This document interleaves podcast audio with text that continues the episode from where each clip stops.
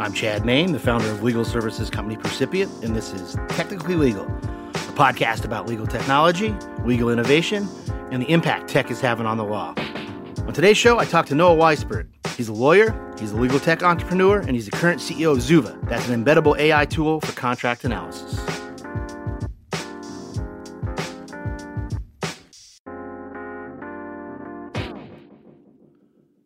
My guest today literally wrote the book on lawyers and AI.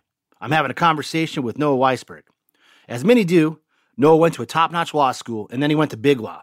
At that law firm, he ended up doing a lot of deal work, which involves the review of a ton of contracts. See, when a company is acquired, the buyer needs to know what it might be on the hook for as a result of buying the company.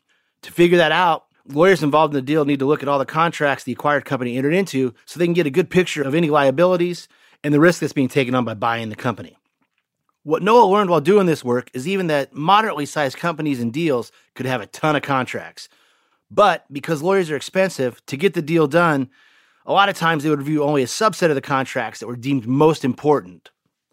So this got Noah thinking. And after taking some time off from the legal grind, he and a co founder launched Kira Systems. Their goal was to build an artificial intelligence tool that would help lawyers analyze contracts to help figure out what was in them. That way, Noah figured, if the AI could give the lawyers a head start, they could review more contracts with the same amount of work they were putting in without AI. And because more contracts were being reviewed, the companies involved in M&A deals would have a better picture of the risks and liabilities.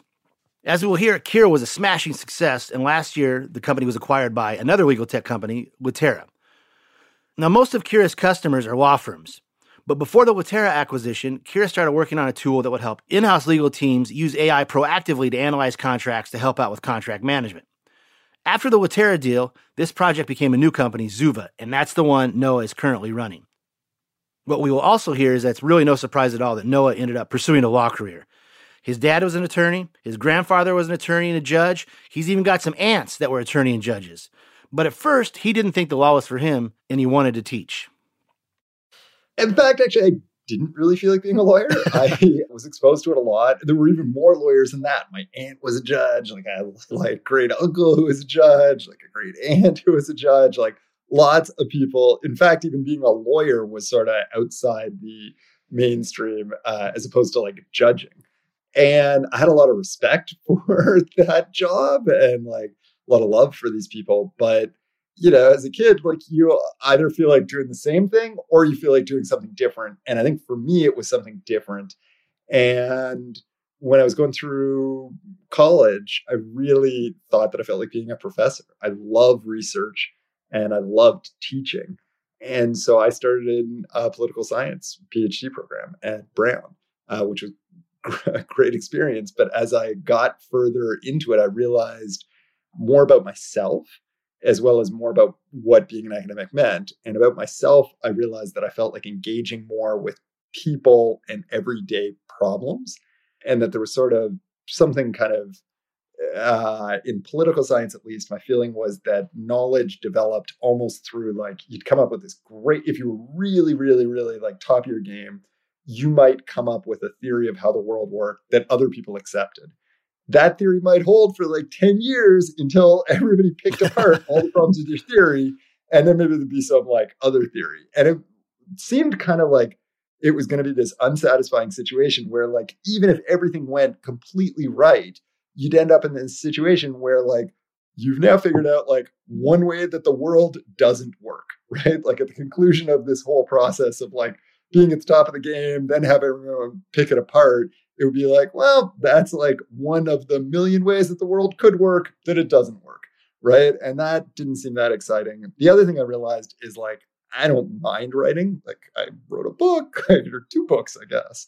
Uh, the one of them's quite short.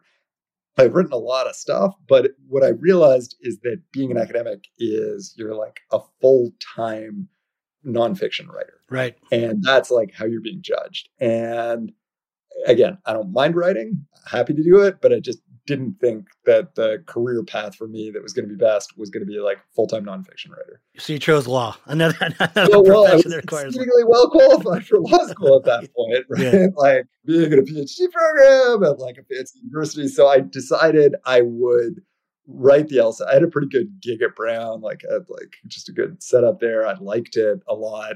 And I'm like, I can either finish up my PhD really quickly or I can go to law school. Why don't I write the LSAT? And if I do well on it, I'll apply to a few schools. And if I don't do well, then I'll just sort of ride it out and get a PhD. And as it turned out, I did good enough to get into a good school. And so I applied to just like a very small number of schools and uh, ended up going to NYU, which I think is a wonderful place. And so ended up as a lawyer, but like totally might not have been. Despite... Coming from a family of lawyers, I know you, you, had to know this though, that if you're trying to escape writing, the practice of law is not the profession oh, to go. Oh, it's different though. It's not as much writing. And right. Anyways, most of the writing as a corporate lawyer is just copying and pasting, right. like president, which we'll get to. Like which we'll get to.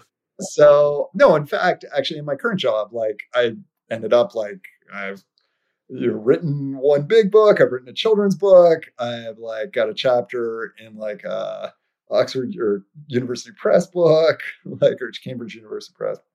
I have written in this job quite a lot. I've also like I have written my share of emails. Like most of my job is writing or talking. Like it's probably not that much different from being academic in some ways, but I am engaged in real world problems. Right. And uh, I think it's been, it's worked out enough. Out of law school, you end up in big law. Was that always your desire or? If you go to like a sort of one of the types of law schools that I went to, you generally end up in big law. Right.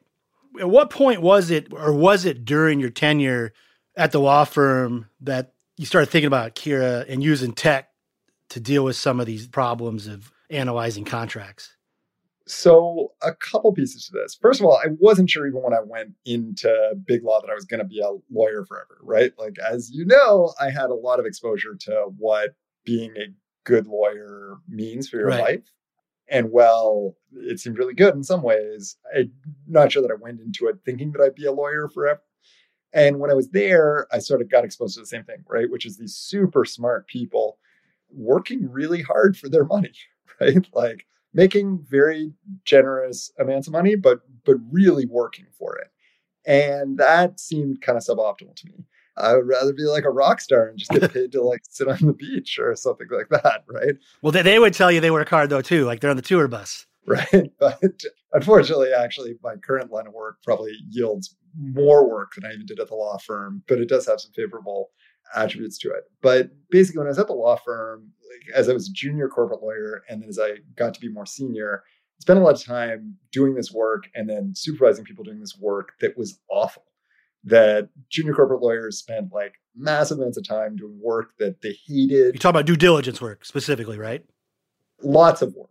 Due diligence was an expression of that work, but like tons of stuff, like putting together closings, like yeah. turning comments, and like much of the time that you spend as a junior corporate lawyer, you're there and you like went to a good law school and you did well at this good law school and you're stuck doing this work that like, is bad. Like it doesn't, you did not need to graduate at the top of your class from Harvard, from like, or whatever, and be like, you know, an editor on the law review to kind of, that, that was me. Like I went to NYU, but just like you did not you do not need someone of this background to do this work that's like highly repetitive and you know, really not that much fun, right? Like very detail oriented, but not in like interesting details.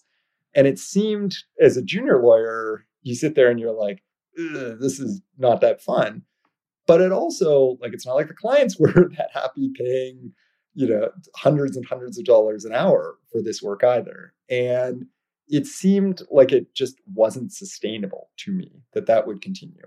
And it seemed like that created an opportunity, which is that people were spending huge amounts of money to get this work done and you could do it better. So when I was at Weil, which like great place, really liked it. Uh, but when I was there, I started thinking about one business idea. Like there was this one, uh, there were these projects I was on around fund formation, and they seemed like, or one fund formation project, and it seemed like super inefficient. And I thought there was opportunity to make it more efficient.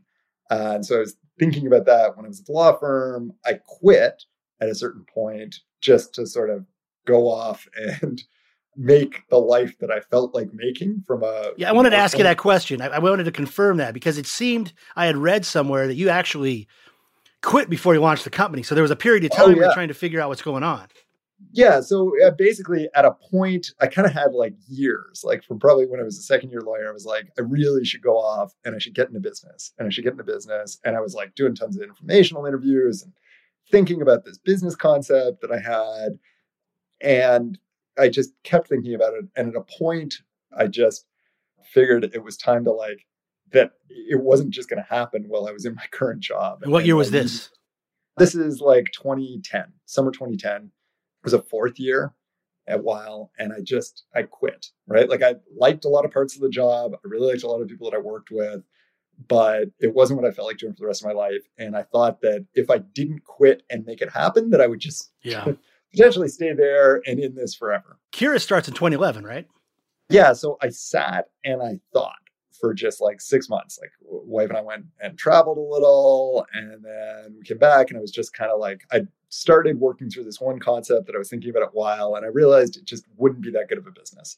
And then I started thinking through something else that's not dissimilar from like what became Doxly uh, or Litera Transact or any of those businesses that was kind of conceptually along those lines. Doxly helps, helps you close deals and get signatures. Yeah, like especially like up. just preparing signature pages right. and like there was just massive amounts of time done. And I also I wasn't that excited about that. And then I started thinking about contract review and I realized that it fit the theory of what I was looking for perfectly. That junior corporate lawyers spend massive amounts of time reviewing contracts. They're often, even at the world's best firms, they make mistakes at that but that they're often looking for the same things over and over again. And because they were looking for the same things over and over again, thought there was opportunity to build software to help them find that stuff. So I got together. So I'd been kind of like sitting on my bum and like going to the gym and thinking about this and reading a lot and hanging out.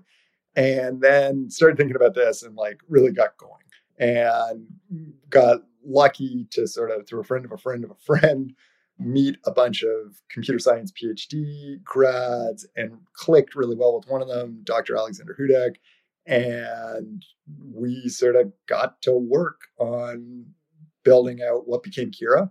And when we started the business, we thought it would take us like four months to harness the state of the art in machine learning and apply it to this problem. So we decided that uh, it would probably take us six months to raise money, and it was better to just, we were more excited about building the software and we build the software, and then it'd be easier to raise money. As it turned out, it was like not four months to build the software. and Like six months later, our software did not work well, and it was a much more complicated technical problem than we thought. I think you wrote an article about that, and you mentioned that just that, that it took a lot longer than you thought it was going to. In fact, it took years. And one of the things that made it complicated, even though at the base level, many contracts are the same, have the same clauses. They're all different. So that complicated what you were building. Yeah, I think Alex thought that contracts would be pretty similar. And there was research suggesting that you could find things uh, in those types of situations pretty easily. But actually, it turns out there's a lot of diversity in the way contracts are phrased. And some concepts are not so bad, like not too hard to find, like in fact, actually, one of the first clauses we started with was the governing law of a contract. Right. And like we were nailing it with like not that many examples, right? And then we tried changing control, and it was like, ugh, like this just does not work. Well, what was it about it made so complicated? The change of control provision. What about the the number? Just a lot of different ways to phrase it, right? Yeah. Like really a lot of ways. So if there's a lot of ways to phrase it, you got like a couple problems, right? Uh, one problem is you got to teach it the different ways to find it. And the software gets kind of confused, honestly, because it thinks like, you know, if there's like 10 different ways to say something, it's like, well, why are there 10 different ways to say something? Like, why isn't it just like all like type ones, right? And it's like type one, type two, type nine. So I think that's kind of tricky. But then you also have to find examples. And mm. like the third thing is that we mentioned, we touched on a little like the freestyle drafting like it's all jokes if you're talking about a contract and everything's on like a standard form contract. But a lot of the times, especially in English, you end up in these situations where like people are writing in English, but they're not like English first language, or mm. they're writing in English, but like British English is different than American right. English, or they're writing in English, but it's a poor quality scan. And even though it you might read the same if you had a good copy of the contract. Like you don't have a good copy of the contract, you have a bad quality scan. So all these factors kind of contribute to situations where some clauses are really hard to find. And more problematically, some of the clauses that are the hardest to find are some of the most valuable ones, right? right? Like the assignment clause, not so bad. Change of control, not so bad. Confidentiality, not so bad. Not so bad. All of which are valuable. Notice, super easy. Change of control, exclusivity, most favored customer, non-compete can be really hard. And like you think about an exclusivity clause, the exclusivity clause might say this is an exclusive agreement. That's fine. But it might say, I will buy all my requirements for podcast software from Riverside. Right. right? And it's like, that's a lot tricky. Right, right, right. Where were you getting your contracts? I mean, before you had customers, you're trying to train this thing so you didn't go cold into the market. Where were you getting the contracts to train it? You get them from a bunch of different sources, like sometimes friends give them to you and stuff like that. But uh, Edgar and other public filing systems have right. Like Edgar has a few million contracts on it. So you can train using those. There are some quirks to contracts that are on Edgar, but it's it's a pretty good place to start. When we come back, Noah tells us about growing Kira, selling the company, and spinning off his current company, Zuva. I'm Chad Main, and you're listening to Technically Legal. This podcast is brought to you by Percipient, a legal services company powered by technology. Percipient helps legal teams tackle legal operations, electronic document review, and process automation.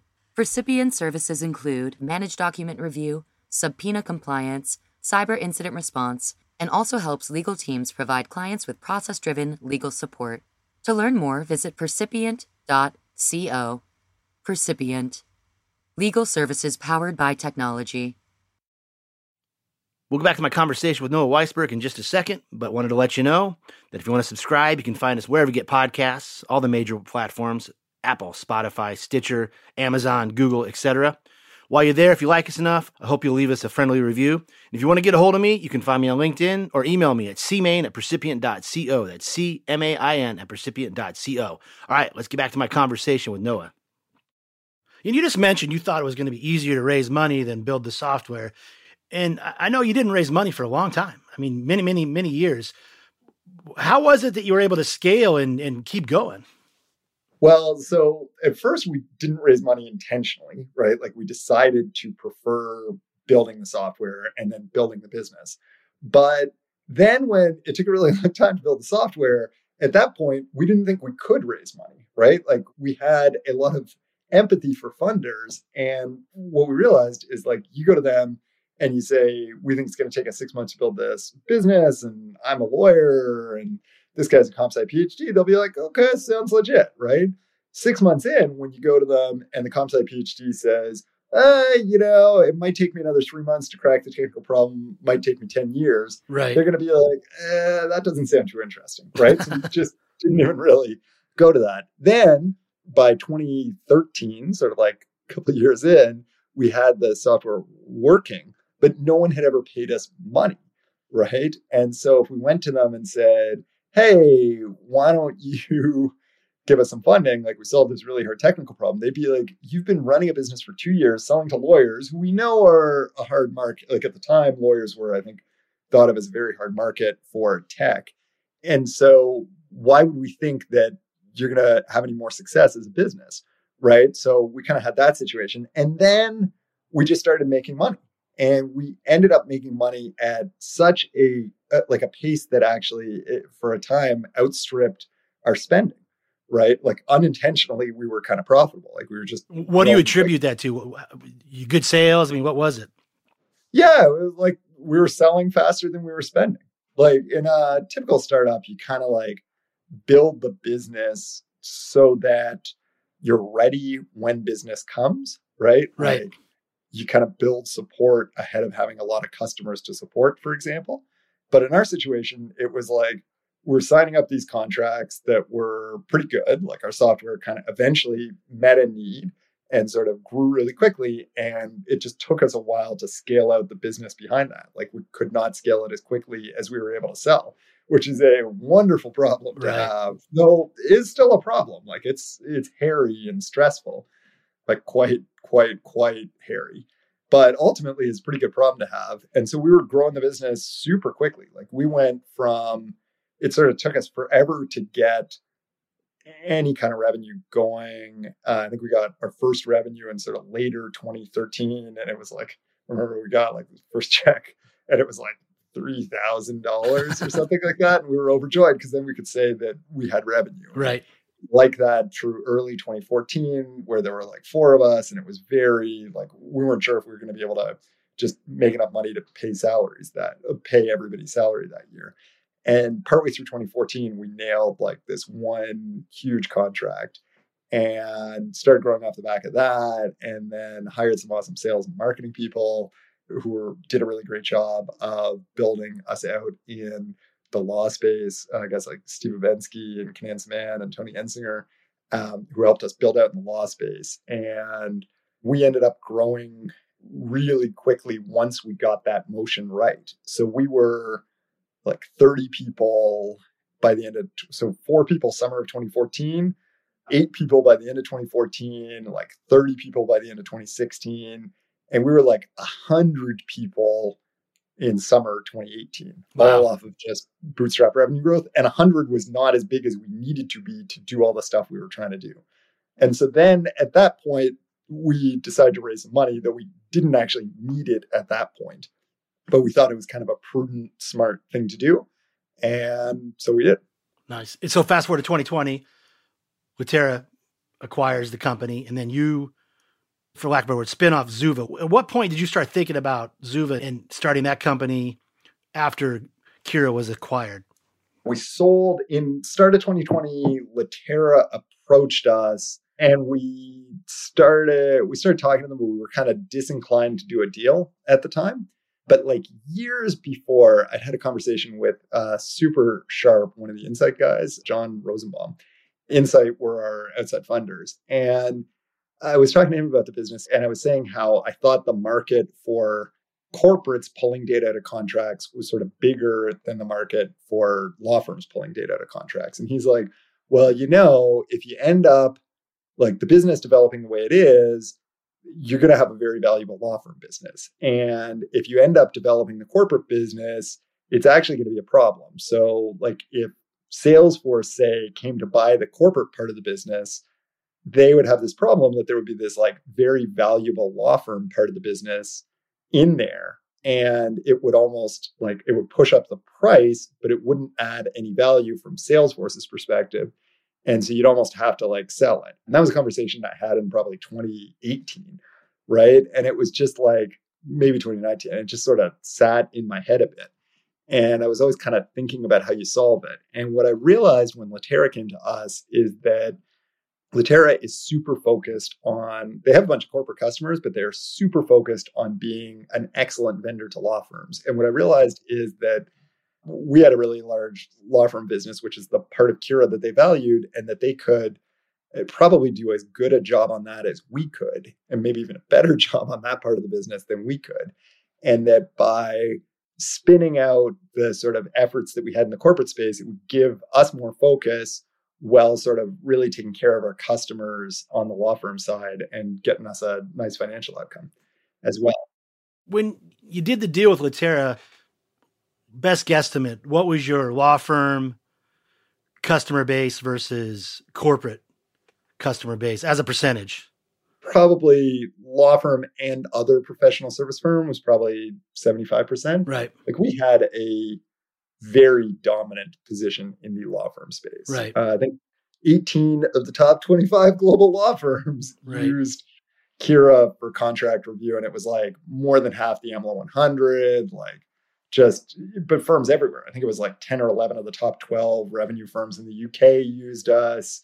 We had a bunch of firms in continental Europe, like all over the place. Like one of India's best firms using us, you know, Australia, like lots of places where people were using us. And in the law firm space, we were super strong. And it was kind of a predictable thing. Like you could kind of see this future where contract review was going to be like blacklining software, where everybody would have it. And it was just going to be this ubiquitous way that when you came to review a contract at a law firm, you were going to review it using tech like ours and Right. ideally ours. But with corporate side, it was our offering was really good for some corporates, but it just other ones were looking for more contract management software, and it, we just it wasn't a systematically good business in the same way that the law firm side was. So it sounds like though you were thinking about the idea behind Zuva for a while though, and you know it makes sense. The business that became Zuva was being built inside Kira, and we had a proof of concept on and a slated launch time in September for that business, right? Like we intended it to launch like late September, pre doing the spinoff. And one of the things that I was super proud of with the spinoff is our team managed to still stick that targeted commercial launch day or sort of stick the the software launch time and the commercial launch time despite uh, doing the spinoff. So these were businesses that were already being built out. I just didn't think they made sense inside Litera. And I was like, if I was Avaneesh, I would shut down these businesses because Right. they're just money pits right now. And sort of Litera and HG took that logic and sort of, I guess, agreed with it enough to let us do the deal. Uh, but this was a business that we'd been planning to do, and a whole bunch of people were working on inside Kira. Let's draw the distinction here. If, if you meet somebody at a barbecue and you're trying to explain the difference between Kira and Zuva, I mean, obviously we just talked about customer base is a little different. Explain the differences in focus. The core thing about Kira is Kira is, I believe, the world's premier project based contract review tool. Okay. So, best way if you're trying to review a whole bunch of contracts on a discrete project to review them. And why it works so well for law firms and other professional service firms is a lot of the time they are retained on projects. Kira found parts of contracts that were relevant, but it wrapped all that up in a user interface that was really good for project based contract review. Zuva, on the other hand, still has that same underlying technology, but instead of wrapping it up in a workflow, like a user interface that's really great for project based contract reviews, we just enable anyone to take our underlying technology and build it into their system So you via APIs.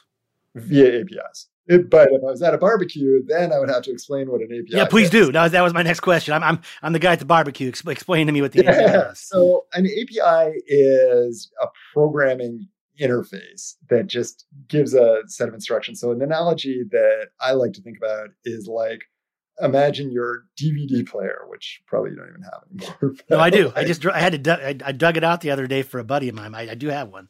So you got a DVD player, right? And you know that like if you plug an HDMI cable into the back of the DVD player, you can plug it into your TV and like the images will come out of the TV.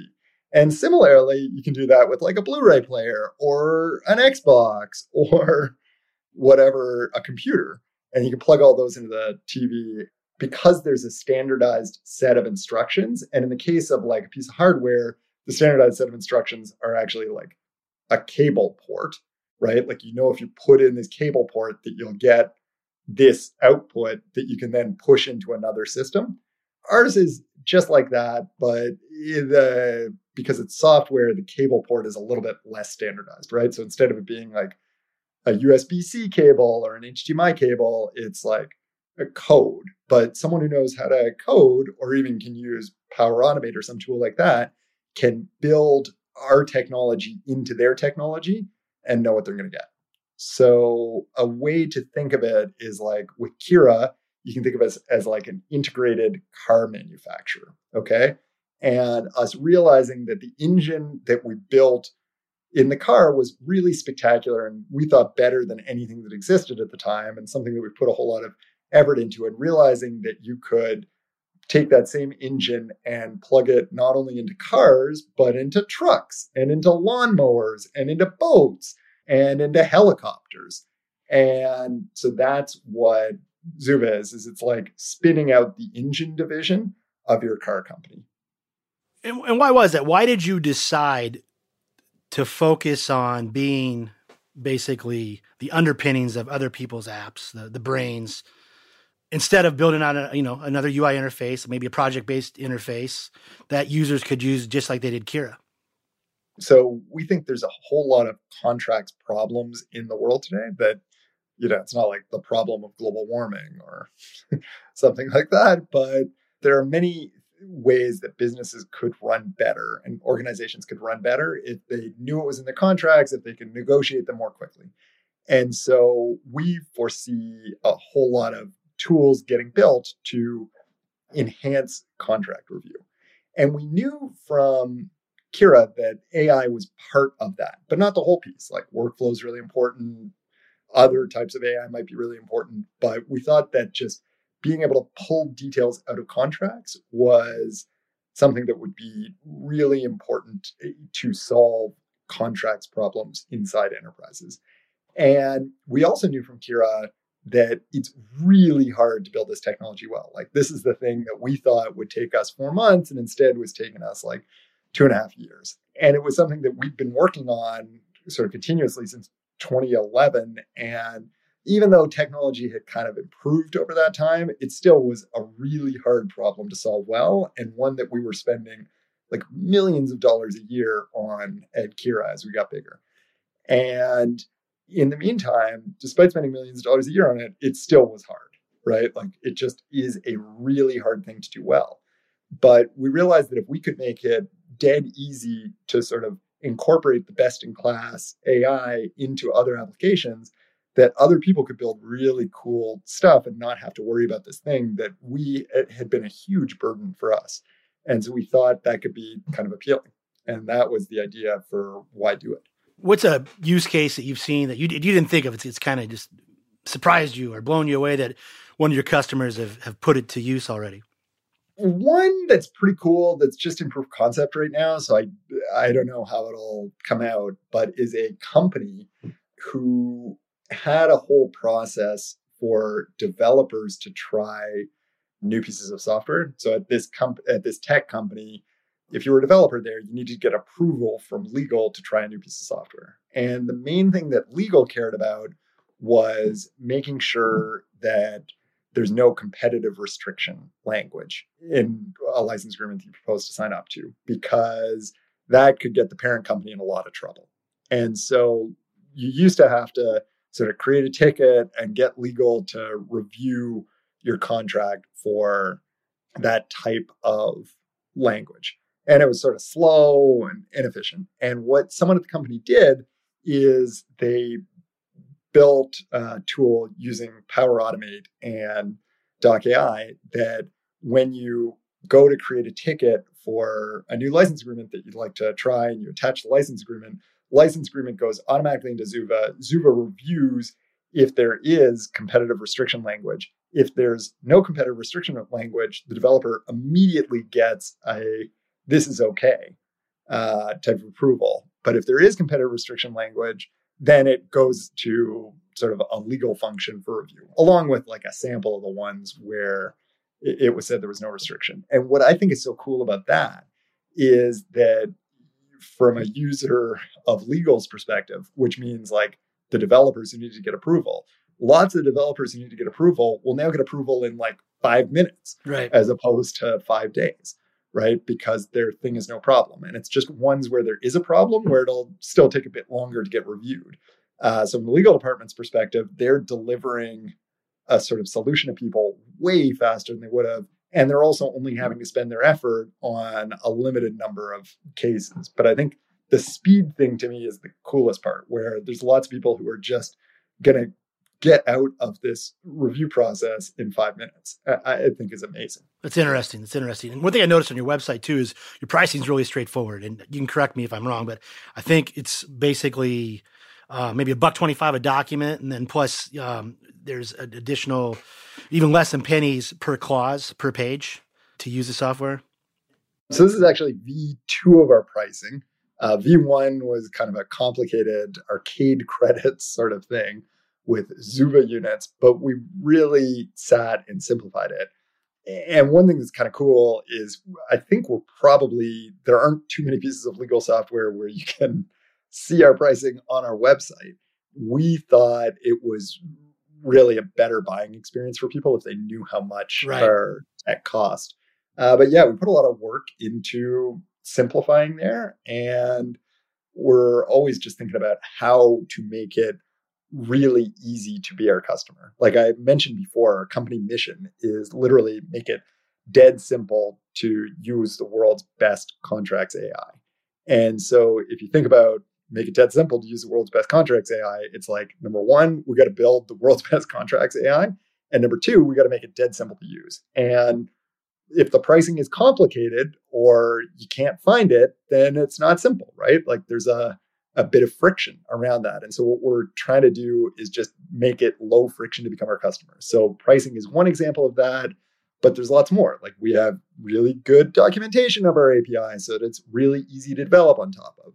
Our user agreement is one where most people who sign up just don't negotiate our user agreement at all because we've made it simple to be our customer. Like we're not trying to take terrible rights off of you. I think it's like a relatively fair user agreement. And that's just like another way that we're trying to make it dead simple to use the world's best contracts AI. So we've been talking a lot about AI uh, for obvious reasons today, but you literally wrote the book AI for Lawyers. What was Yeah. what was something you learned about the book writing process that you didn't expect? Oh wow. So I love reading. Love reading fiction, love reading nonfiction. And it was really cool to be on the sausage uh, making side of it. It's a lot of work. like really, really uh, I, I think I thought it would be a fair amount of work, but it was a fair amount more work than I expected to do the book. I don't know if that's like a surprising learning or anything like that. Like it should be a lot of work to write a book, but it it really was a lot of work. And how long did it take you? Probably got started on it for real, real in probably March or April. And I think we were kind of submitted the draft that didn't have that many changes in probably August. Uh, but that was over like 2020, like lockdown, Right.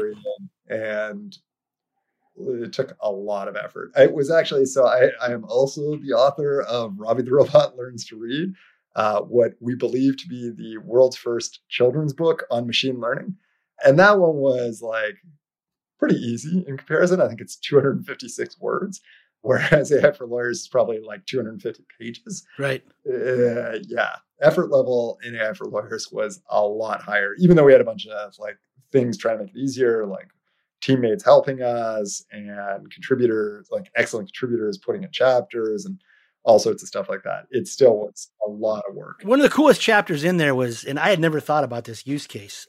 There was the story of a partner who was retiring, and you took Kira and basically programmed his knowledge. Like, how did that come about? That's a wonderful story from Amy Monahan, who's now at Perkins Coie. And it was just that firm. Uh, she at the time was at Chapman and Cutler, and Chapman and Cutler had really bought into the idea of building out Kira and training models for their use cases. And we're sort of an inspirational firm for us terms of seeing what people could do. And they had a sort of niche finance practice where there was a partner who was retiring and he had a lot of just specialty knowledge about that area. And so he it's intermediated by Amy. Uh, so he didn't actually like do the teaching himself, but he would like literally sit with Amy and be like, that is an X clause and this is a Y clause. And the system would learn it. So they'd kind of be able to capture some of what he knew before he retired. It was really cool and it made us think a lot was was super thought provoking in just making us consider how individual people had might have like specialized models of doing things like the way one lawyer treats something is different than the way another lawyer treats something and so you're almost training like an individual personal version of you in a small function of your life Along those lines, what is a use case of AI in legal that you don't think anybody's thinking about yet, but, but could be something?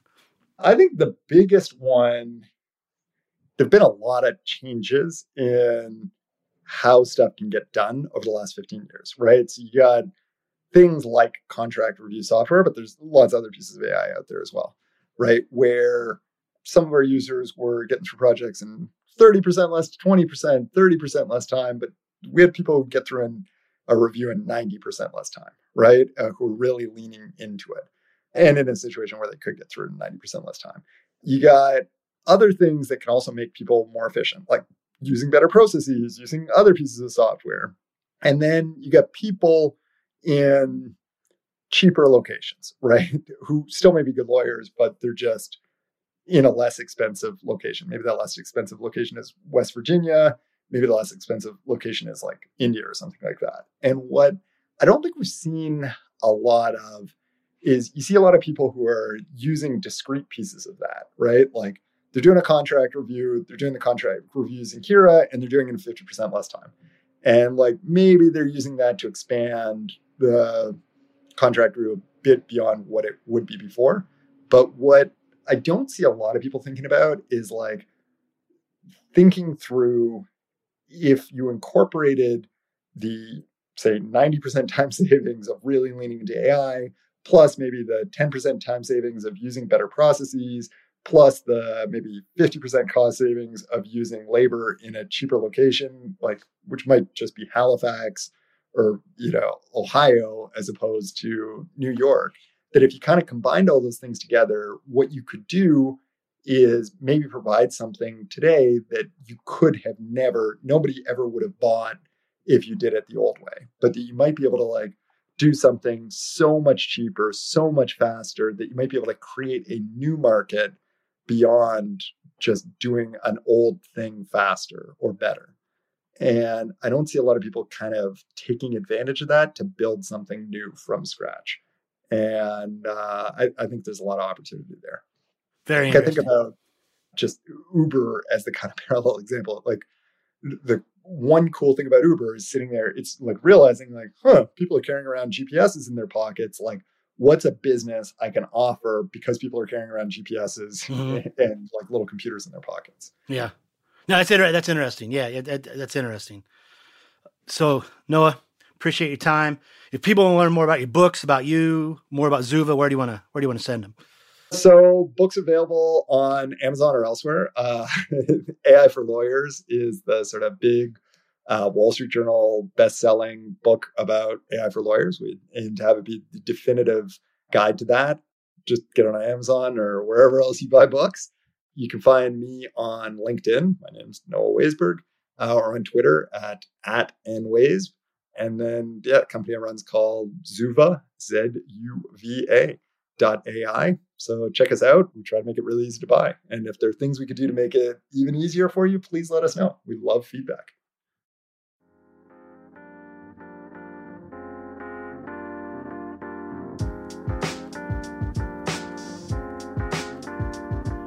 Okay, that's a wrap for today's episode. As always, we really appreciate you listening. If you want to subscribe, you can find us on most major podcast platforms like Apple, Spotify, Google, Stitcher, etc. Also, if you like us enough, I hope you leave us a favorable review. Thanks again for listening. Until next time, this has been Technically Legal.